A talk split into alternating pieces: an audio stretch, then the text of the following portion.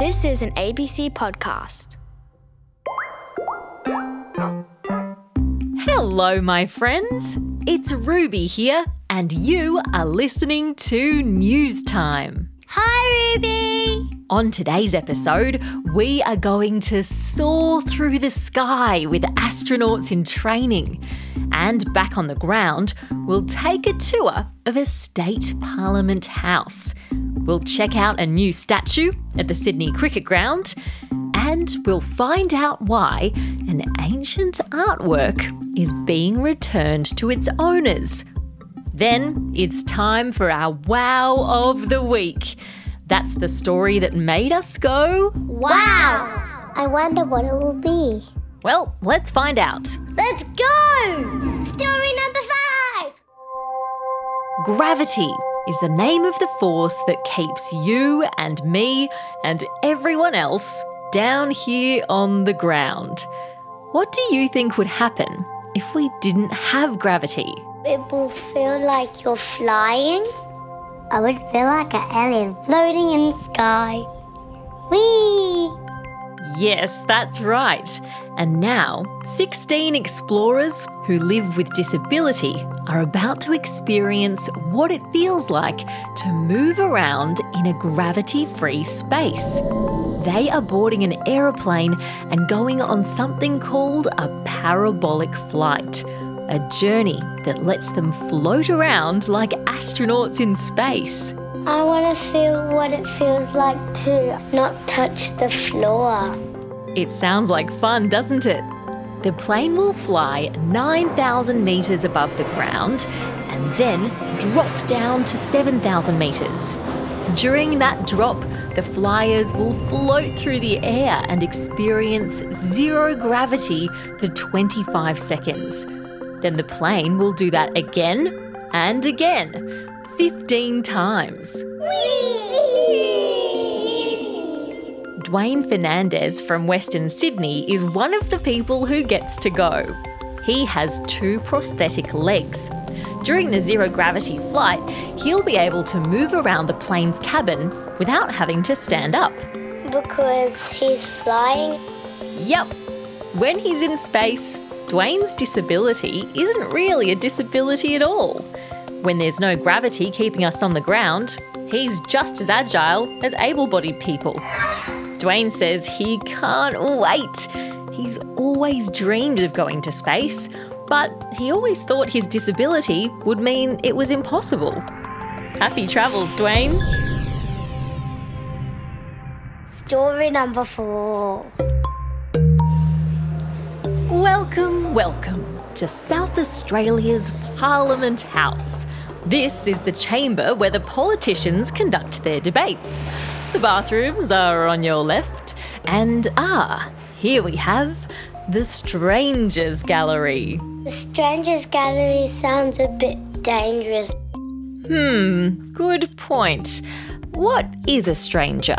Somebody who you don't know? Yes. And up until recently, the Strangers Gallery was the name of the area in South Australia's Parliament where the public could sit and watch the government in action. But some Year 6 students from Prospect Primary School visited Parliament House recently, and they thought the Strangers Gallery isn't a very inviting name.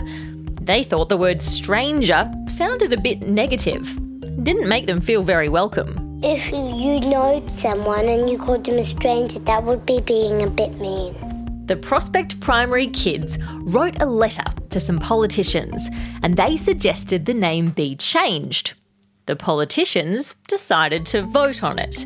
And when they did, most people voted in favour of the name change.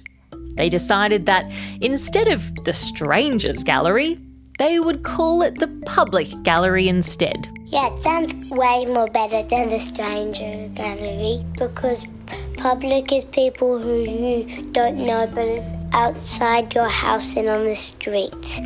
Isn't it amazing that a group of kids was able to make a big change like that? The kids from Prospect Primary should be very proud of themselves. They're hoping the change will make future visitors feel more comfortable when they're at Parliament. Story number 3. It's time to unveil a statue. The one right here at the Sydney Cricket Ground. Ta-da! I can see that one man is wearing a hat and funky shoes and he's holding a bat. Actually, this is a statue of a woman. In fact, it's the world's first statue of a female cricketer. Her name is Belinda Clark and she's one of the greatest cricketers of all time. Go, Belinda! She was the captain of the Australian team for more than 10 years. She set heaps of records, like the most Test and one-day international runs, and the top international score for an Australian woman, 229 not out. Aussie, Aussie, Aussie! Oi, oi, oi! The statue was created by an artist named Kathy Wiseman. It shows Belinda, with her bat, playing an attacking shot on the leg side. It looks like a person who's getting ready to bat the ball. Yep. If you ever visit the SCG, you can see this statue of Belinda at the main entry to the members area. Back when Belinda started playing cricket, there weren't as many girls in the game, so she was a fierce trailblazer. She says this statue represents having a go and being courageous. She wants people to see it and realise that if you put your mind to something and you've got good people around you, you can do some amazing things. Good on you, Belinda! Story number 2. Thousands of years ago, Tasmania's Aboriginal people carved beautiful artworks into rocks. Dots and lines and dots and lines and dots and lines! There were also intricate circles carved into these rocks, and they are called petroglyphs. They were carved into sandstone along the Tasmanian coast in a protected Indigenous area called Premingana. But 60 years ago, some of these petroglyphs were taken away.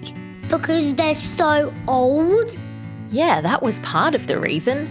Scientists who were studying Indigenous culture cut off the petroglyphs with saws and sliced them into two pieces.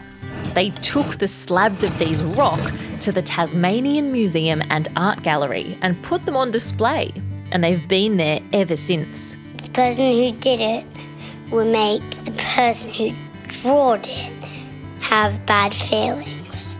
Tasmania's Aboriginal people didn't agree with the petroglyphs being taken. They spoke up and asked for them back.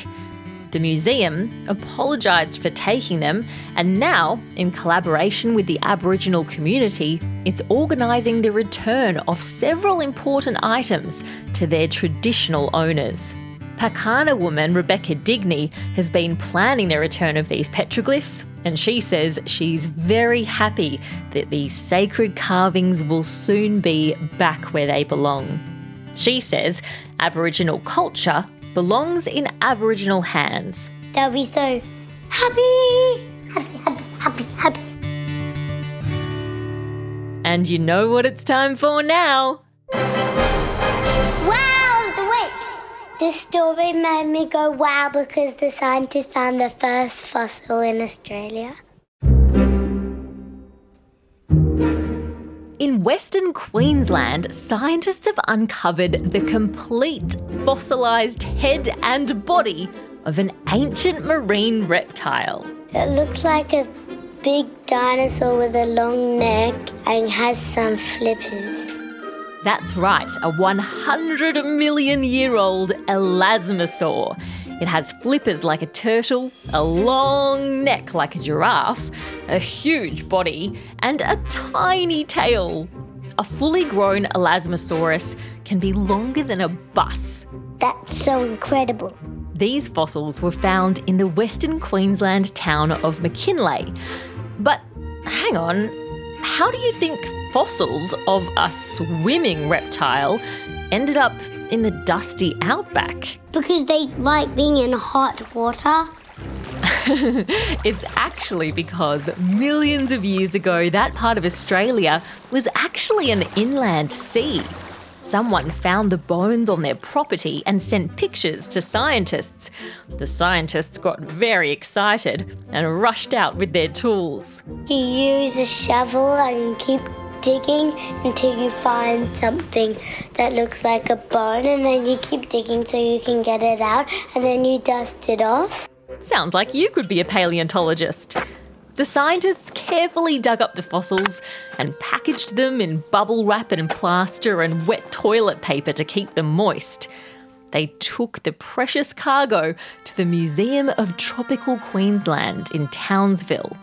Scientists are very excited about this discovery because it's the first time in Australia that the head and body of an elasmosaur has been found all in one piece. They looked at it and I think they'd say to each other, I'm glad that we finally found our first dinosaur. Yeah, scientists say that Queensland's outback is full of fantastic fossils, and they can't wait to see what they find next. And that is it for today, my friends. Thank you, Ruby. Check out the News Time quiz. It's in the show notes. I'll catch you next week with 5 more amazing stories. Bye, Ruby! See you later, or as they say in Basque, agur. Newstime is an ABC Kids Listen podcast. For other awesome podcasts to play, music to move to, and stories and soundtracks for sleep, download the ABC Kids Listen app. It's free from your app store.